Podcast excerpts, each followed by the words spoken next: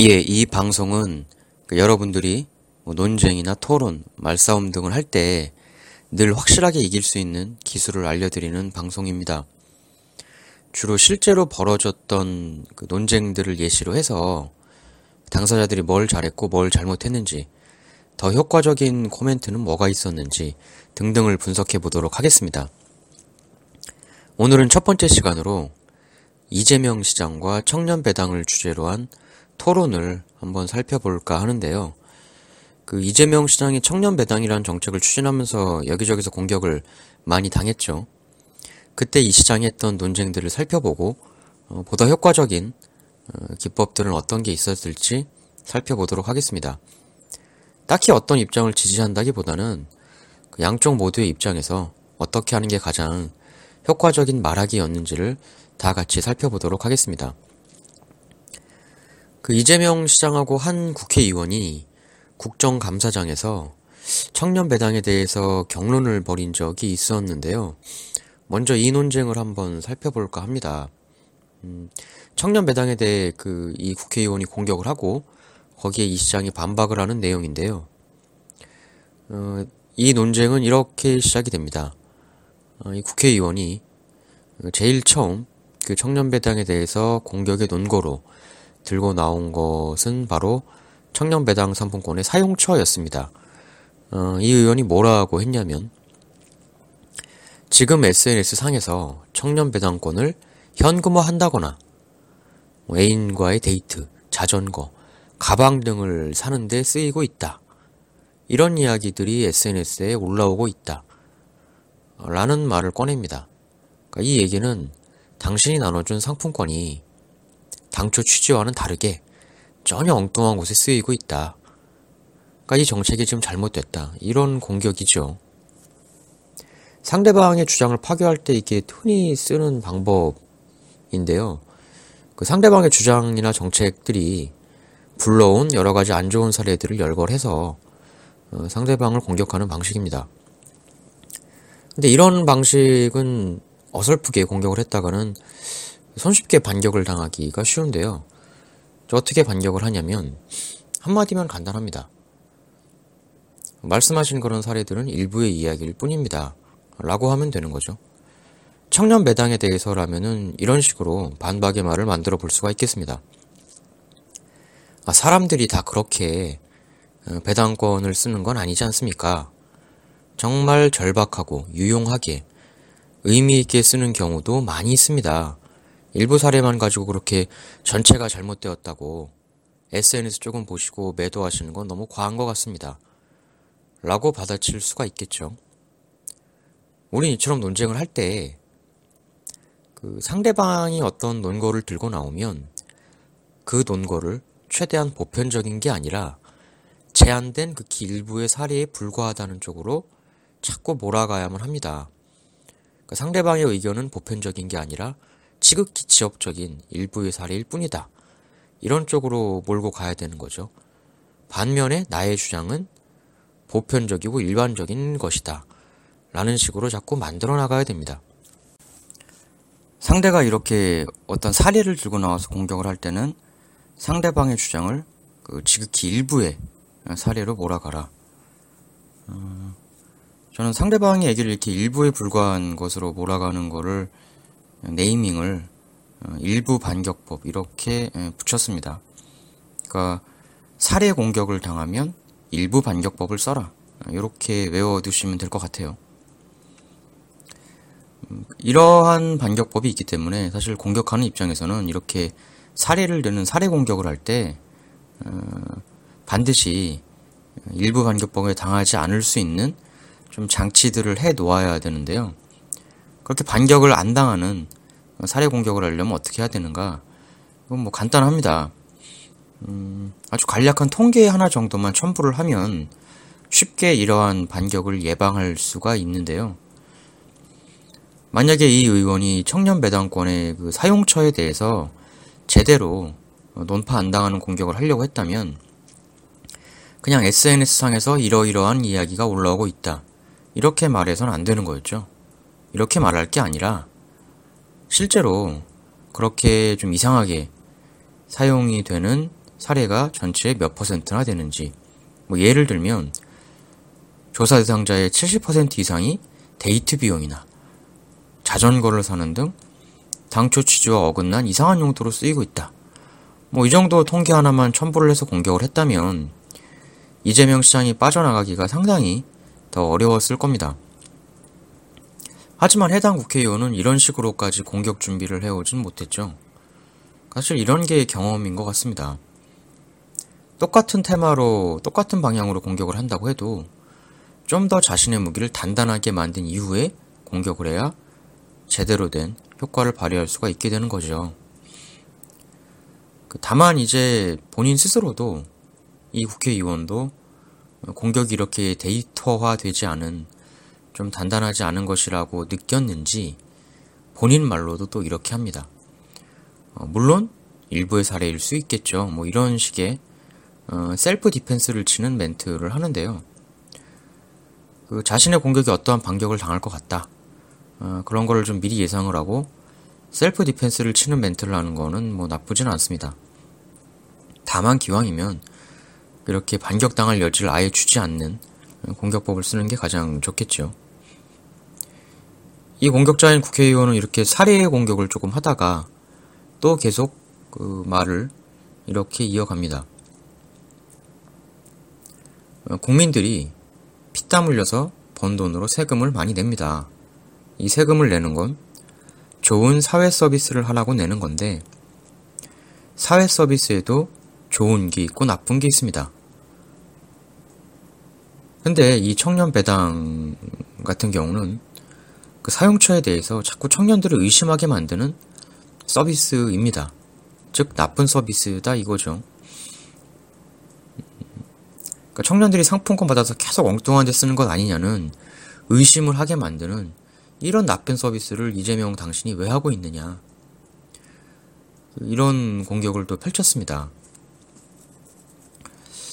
그 과거에 박근혜 대통령이 그 노무현 대통령 보고 어, 참 나쁜 대통령 이런 말을 한 적이 있죠. 이 당시 굉장히 화제가 됐었던 말인데요. 그 상대방을 공격하려고 할 때 꼭 화려한 논리를 피, 피력할 필요는 없는 것 같습니다. 되려 초등학생도 유치원생도 이해할 수 있는 단어를 사용하는 것이 확 파고들 때가 있죠. 예. 뭐 논리적으로 노무현 대통령이 뭐뭐를 잘못했다 이게 아니고 그냥 한마디로 참 나쁜 대통령이네요. 이렇게 한마디 하니까 상당히 파장이 있었죠. 에... 전반적으로 보면 그 진보 정치인들이 좀 말을 어렵게 하는 경향이 있어요. 그리고 보수 쪽 정치인들은 비교적 말을 쉽게 합니다. 예? 참 나쁜 대통령이네요. 참 나쁜 서비스네요. 너무나도 쉬운 말이죠. 근데 이게 보수 쪽 정치인들이 멍청하고 진보 정치인들이 똑똑하고 그래서 그러는 것이라고 생각을 하면 절대 안 되죠. 오히려 우리는 그 말을 어렵게 하는 인간들일수록 더 멍청할 개연성이 높다는 생각을 할 필요가 있습니다.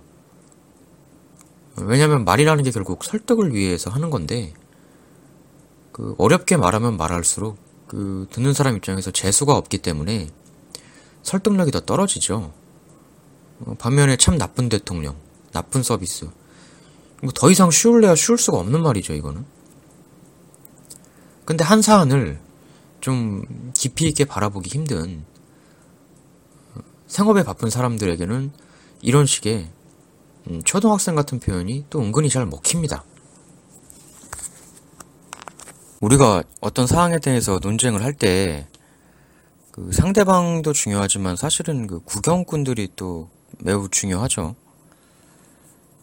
그 논리를 피력하는 것도 좋은데 그 구경꾼들을 피곤하게 만들지 않으면서 이기는 게 상당히 중요합니다. 그 너무 나 잘났다고 복잡하게 떠들지 않는 게 매우 중요하다는 거죠. 사실은 대부분 논쟁에 있어서 중요한 건 논리보다는 이미지입니다. 우리가 하는 대부분의 말싸움은 실상은 논리보다는 그 상대방에게 얼마나 나쁜 이미지를 뒤집어 씌우느냐, 그리고 나의 주장은 얼마나 좋은 이미지로 포장을 하느냐 이런 이미지 선점의 싸움이 대부분이거든요. 지금 이 청년 배당에 대한 논쟁도 마찬가지입니다. 논리 싸움인 것 같지만 사실은 철저하게 이미지 싸움이죠. 그이 이미지 싸움에서 이기기 위해서 이 국회의원은 청년들을 의심하게 만드는 나쁜 서비스라는 아주 어, 초등학생도 이해할 만한 나이브한 단어를 이렇게 대놓고 쓰는 겁니다. 음, 이 국회의원의 공격은 계속 이어지는데요. 또 이런 말을 이어서 합니다. 청년 배당 상품권 받으면 당연히 좋다. 하늘에서 뚝 떨어지는 돈이 누가 안 좋아할 리가 있겠느냐. 근데 24살 청년들한테 주는 이 100만 원은 25살 청년들의 입장에선 내 생애 첫 월급으로 낸 세금으로 된 돈일 수가 있는 거다. 왜 청년층의 분열을 조장하는 서비스를 하느냐? 이렇게 이재명 시장을 공격을 합니다. 그러니까 이 얘기는 그 24살 젊은이한테는 상품권을 주고 25살짜리한테는 안 주니까 24살과 5살을 분열시키는 그런 복지 정책 아니냐. 왜 사람들을 자꾸 찢고 분열을 시키느냐. 이런 논리입니다. 그 얼핏 들어보면 그럴듯하게 들릴 수도 있는데요. 어, 그러니까 이런 거죠. 그러니까 왜 하필 24살이냐? 예? 23도 있고 25도 있는데 24인 이유는 뭐냐? 그럼 24은 주고 25은 안 주면 불공평한 거 아니냐? 분열 아니냐? 뭐 이런 식의 얘기죠. 이 의원의 얘기는. 이 말을 좀 반박을 하려면 어떻게 해야 될까요? 어, 일단 사실 뭐 이 말이 그럴듯하다고 생각하실 분도 있으실지 모르겠지만 그 분열이 무서워서 못할 거면 사실은 이 세상 복지를 다 못합니다. 뭐 예를 들면 노령연금 같은 경우는 이제 노인분들한테만 나가죠. 그럼 이 의원의 논리대로라면 이렇게 얘기를 할 수가 있는 거죠. 왜 노인한테만 주냐? 장년한테도 줘야지. 네? 그러니까 노인과 노인 아닌 사람들을 분열시키는 제도 아니냐 노령연금이 이 의원의 논리대로라면 또 이렇게도 될 수가 있는 거예요. 뭐 육아나 보육 지원 같은 것도 마찬가지죠. 보육에 대해서 지원을 하면 또 이 분열 조장 논리로 하면 이렇게 또 얘기를 할 수가 있는 거예요. 그럼 애 있는 사람과 없는 사람을 분열하는 제도 아니냐 보육 지원이 응? 하지 마라 뭐 이런 논리로까지 비약될 수가 있는 거죠. 사실은 그 분열을 조장하기 때문에 복지를 해서는 안 된다 이렇게 하면은 세상에 할 수 있는 복지가 거의 없는 것이죠. 이렇게 논리로 반박하는 방법도 있고 동시에 다른 방법도 있습니다. 우리가 보통 상대방을 공격할 때 크게 두 가지 방법이 있는데요. 상대의 주장을 공격하는 방법이 있고 상대방이라는 인간 그 자체를 공격하는 방법이 있습니다. 그 상대라는 인간 그 자체를 공격하는 방법 중에 제일 유용한 게 그 사람의 과거를 공격하는 방법이 있는데요. 그러니까 이제 예를 들면 어떤 비판을 당했을 때 그 사람에 대해서 야 너도 과거에 똑같은 짓 했잖아 라고 해주는 게 있는 겁니다. 그 사실 새누리당 정치인이 이 청년배당을 공격하는 거는 그 상당히 넌센스적인 측면이 있다 라고 반격을 할 수가 있습니다.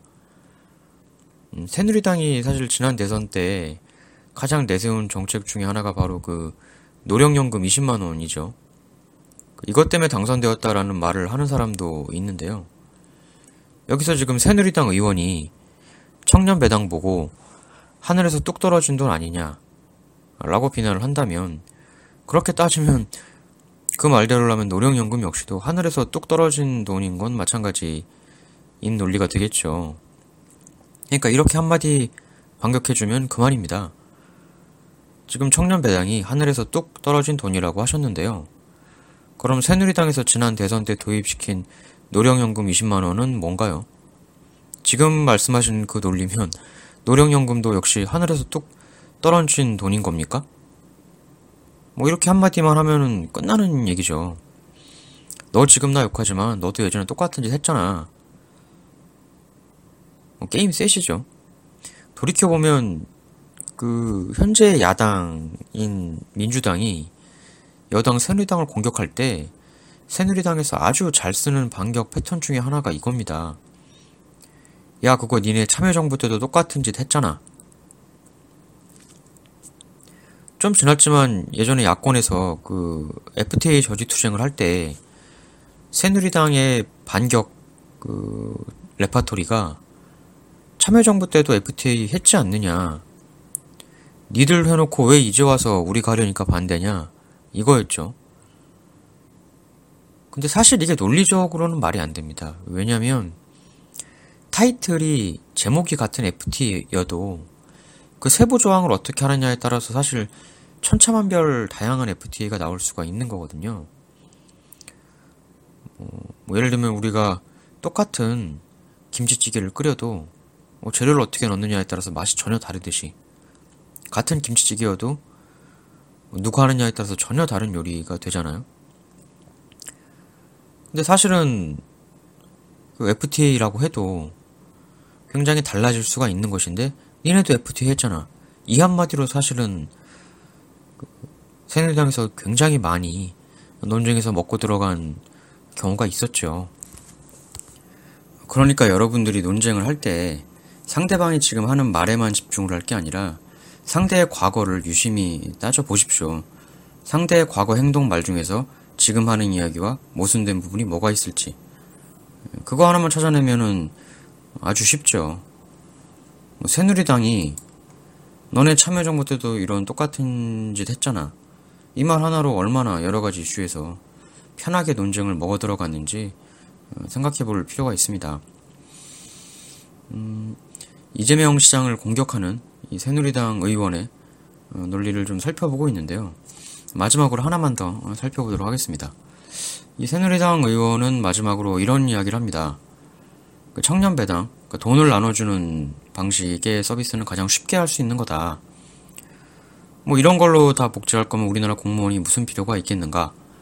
그냥 돈 나눠주는 사람들 얼마만 있으면 되는 거 아니냐?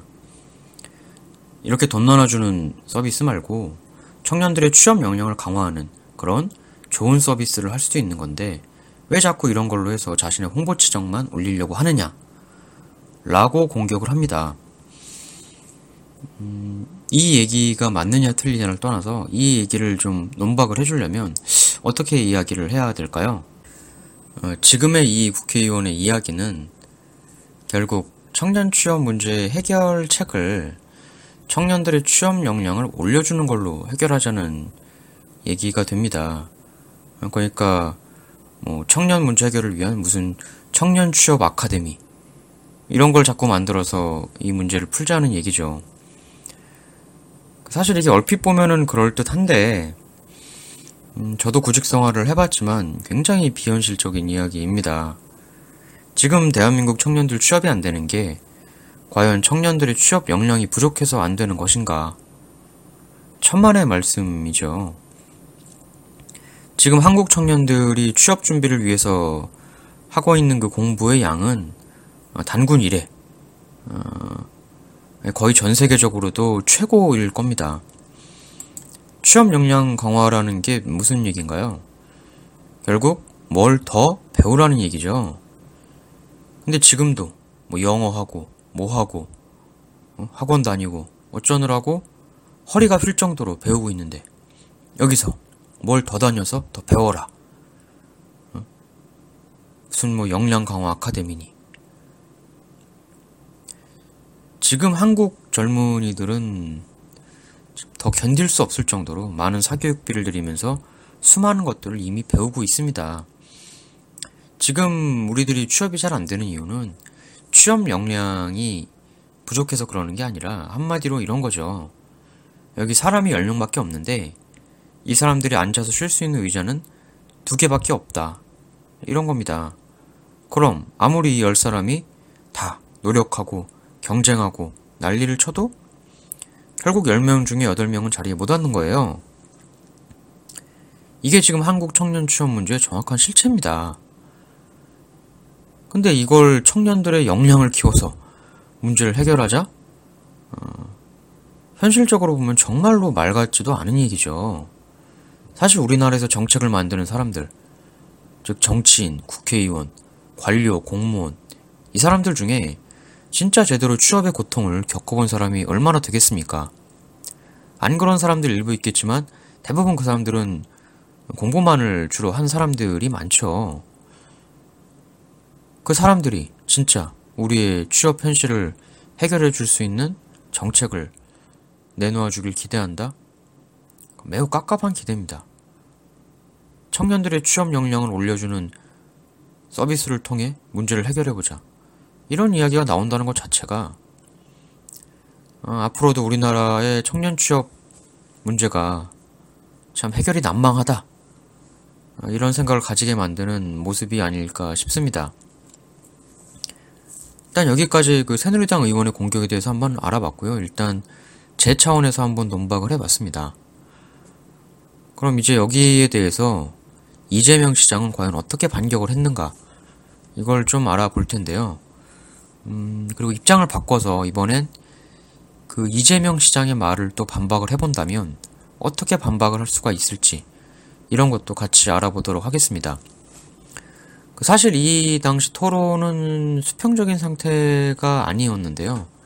그러니까 무슨 얘기냐면 이재명 시장이 국정감사의 증인으로 불려나간 상황이었거든요.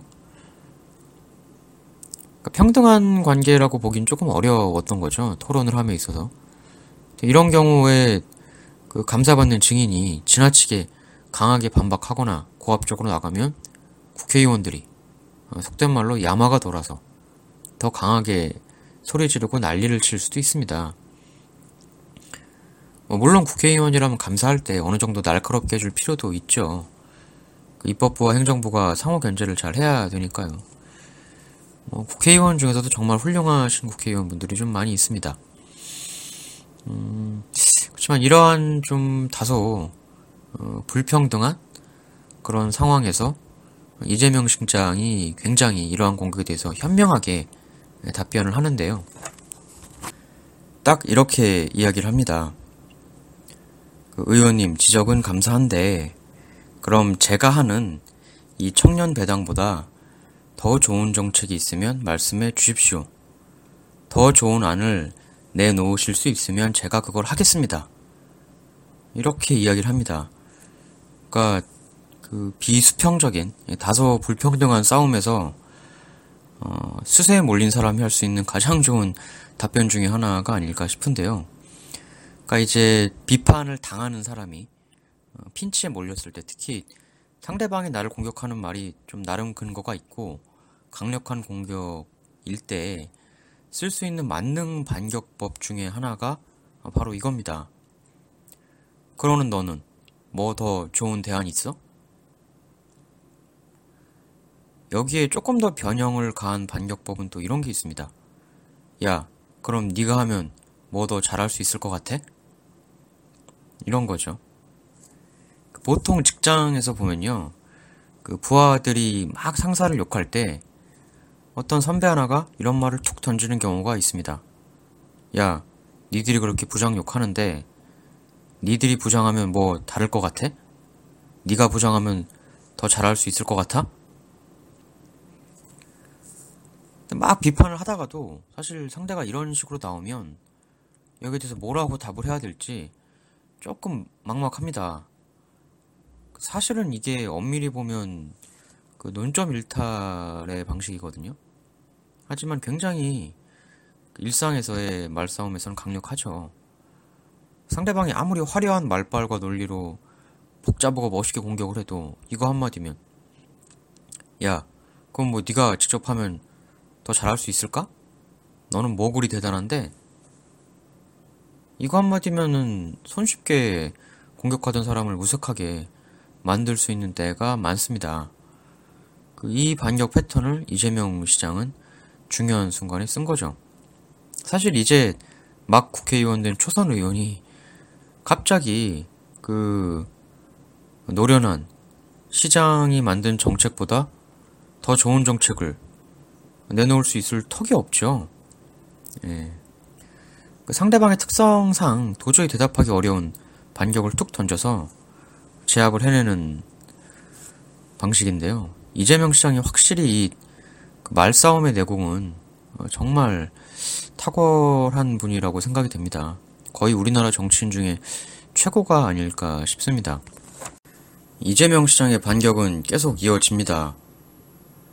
음, 이렇게 말을 하는데요. 우리나라 현재 젊은이들은 역사상 가장 힘들고 취약한 계층이 되어 버렸다. 그런데 지금 현 정부가 청년들을 위해 해준 게 뭐가 있느냐? 무슨 취업하면 기업에 50만원 지원해주고 이런 정책 해봤지만 다 소용없지 않았느냐. 어, 이렇게 얘기를 합니다. 마찬가지 맥락이죠. 그러는 니들은 니들은 뭐 잘했어? 이 공격 패턴이 계속 이어지고 있습니다. 이 굉장히 좋은 말싸움의 전략이죠. 우린 자꾸 문제의 초점을 나한테만 맞춰 나가선 안 됩니다. 굉장히 멍청한 방법이고요. 초점을 내가 아니라 자꾸 상대방 쪽으로 어떻게든 옮겨야 됩니다. 상대가 내 문제를 공격해 온다고 하더라도 거기에 머무를 게 아니라 어, 논점을 자꾸 상대방으로 바꿔야 하는 것이죠. 그래야 싸움이 편해집니다. 그 확실히 이재명 시장의 이런 발언은 별게 아닌 것 같지만 말싸움의 기본 원리에 굉장히 충실한 전략입니다. 다만 여기서 이제 이재명 시장도 조금 더 확실하게 상대를 압살하려면 이런 뉘앙스의 표현을 더 강하게 해주는 게 좋았을 것이라고 생각은 듭니다. 뭐? 내 청년 배당 문제 많다고? 그래도 그 받는 청년들은 실제로 아주 좋아하고 있어. 근데 니들은 니들 정부 여당도 청년 위해서 뭐 한다 뭐 한다 돈 많이 썼는데 정작 청년들은 아무 효과 없었다고 하잖아. 어차피 그럴 거면 차라리 청년들 본인 이나마 좋아하는 내 쪽이 더 잘한 거 아니야? 이런 식의 얘기를 좀 더 확실하게 어필해줬다면 어, 상대를 역, 역으로 더 핀치로 몰 수도 있었겠죠. 이재명 시장은 계속 이어서 그럼 지난 정부에서 4대강, 자원외교 이런 데도 엄청나게 돈 쓰고 그런데 돈 쓴 건 그럼 잘한 거냐? 라는 식의 이야기를 합니다. 또 성남시 노인 복지가 약 30%인데 청년 배당 한다고 뭐라고 하지만 사실 청년 복지 예산은 전체 1%밖에 안 된다. 4대강 어? 뭐 이런 데 돈 팍팍 쓰면서 겨우 이거 쓴다고 뭐라고 하는 건 너무한 거 아니냐. 이런 취지의 반격을 합니다. 그 최고의 방어는 공격이라는 얘기처럼 절대 디펜스만 하는 게 아니라 계속 상대방의 약점에 역공을 가하는 이재명 시장이죠. 그럼 한번 이런 이재명 시장의 그 논리에 대한 반론도 생각을 해보도록 하겠습니다. 어떻게 하면 이재명 시장의 이러한 그 얘기들에서 또 역반격을 가해줄 수가 있을까? 결국 지금 이재명 시장의 반격 논리 큰 틀은 어, 그럼 니네는 그럼 니네는 이거거든요. 4대강에 수십조 썼으면서 이거 청년배당 좀 한다고 그걸 문제 삼냐? 너무한 거 아니냐? 이런 식이죠. 상당히 강력한 공격 패턴이고, 특히 이 4대강 같은 경우는 진짜 그 예전에 그 참여정부가 FTA 추진한 걸로 나중에 두고두고 역공의 빌미를 준 것처럼 지금 정부 여당, 어, 새누리당 역시 이 4대강 때문에 굉장히 오랜 기간 그 상대방 측의 좋은 논거를 제공해 줄 것 같다는 그런 느낌이 듭니다. 그러니까 어떤 진보 정치인을 포퓰리스트로 공격을 막 하려고 해도 그 진보 정치인이 야, 그럼 4대강은 어? 거기에 들어간 돈 수십조에 비하면 지금 내가 하는 이 복지 사업 이거 껌값에 불과한데 어? 겨우 이거 가지고 뭐라 그래? 이렇게 반격을 언제라도 할 수 있는 만능의 카드를 어, 4대 강으로 하나 안겨준 셈이다. 이렇게 보이거든요. 그 여당 입장에서는 그러면 이러한 그 4대 강을 위시로 한 그러는 니네는 요 반격 투를 어, 방지를 하려면 어떤 식의 코멘트를 좀 생각해 볼 수가 있을까? 어, 예를 들면 이렇게 좀 얘기를 해볼 수가 있을 것 같아요. 그러니까 이제 만약 상대방이 4대강으로 이슈 전환을 하면서 역반격을 취할 때, 아, 뭐, 4대강은 그 나름대로 치수 효과도 있었고 뭐 어쩌고 저쩌고 이렇게 4대강 자체를 변론하기 시작하면 그건 그야말로 상대의 함정에 빠지는 거고요. 그것보다는 상대방이 이렇게 논점 일탈 공격을 할 때는 그 논점 일탈을 하지 말라고 바로 잡아주는 게 가장 좋은 반격법이 되겠습니다. 뭐 예를 들면 이렇게 이야기를 하는 거죠. 아, 지금 이재명 시장님이 4대강 이야기 하시는데 지금 여기가 4대강 청문회가 아닙니다. 저 역시도 그 4대강 좋게 보지 않습니다.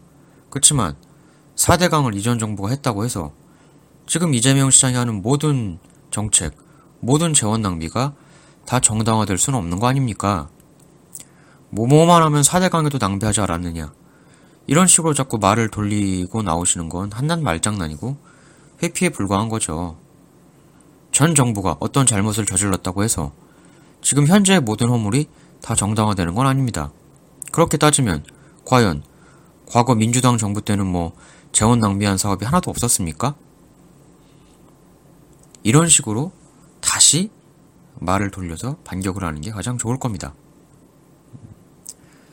사실 이 국정감사장에서 지금 이재명 시장하고 논쟁을 하고 있는 국회의원은 또 초선이고 하다 보니까 이렇게 이재명 시장이 그럼 네가 더 좋은 정책 내놔봐라. 4대강은 낭비 아니냐. 이렇게 얘기할 때 여유있게 안정적으로 대처를 전혀 못했습니다. 좀 능력이 있었다면 오히려 이재명 시장의 이런 논점 일탈을 여유있게 꾸짖어 줄 수도 있었거든요. 근데 그렇게 하질 못했죠. 이게 바로 관록의 차이가 아닌가 하는 생각이 듭니다. 음, 일단 오늘은 여기까지 하고요. 그 이재명과 청년배당 이 주제가 어, 굉장히 재밌고 기술적으로도 유익한 다른 토론들이 좀 더 있습니다. 그래서 다음 시간에 그걸 더 살펴보도록 하겠고요. 어, 이 파일은 유튜브에서도 어, 보실 수가 있습니다. 채널 잔멀에 오시면 더 다른 동영상도 있고요. 음, 그럼 들어주셔서 감사합니다.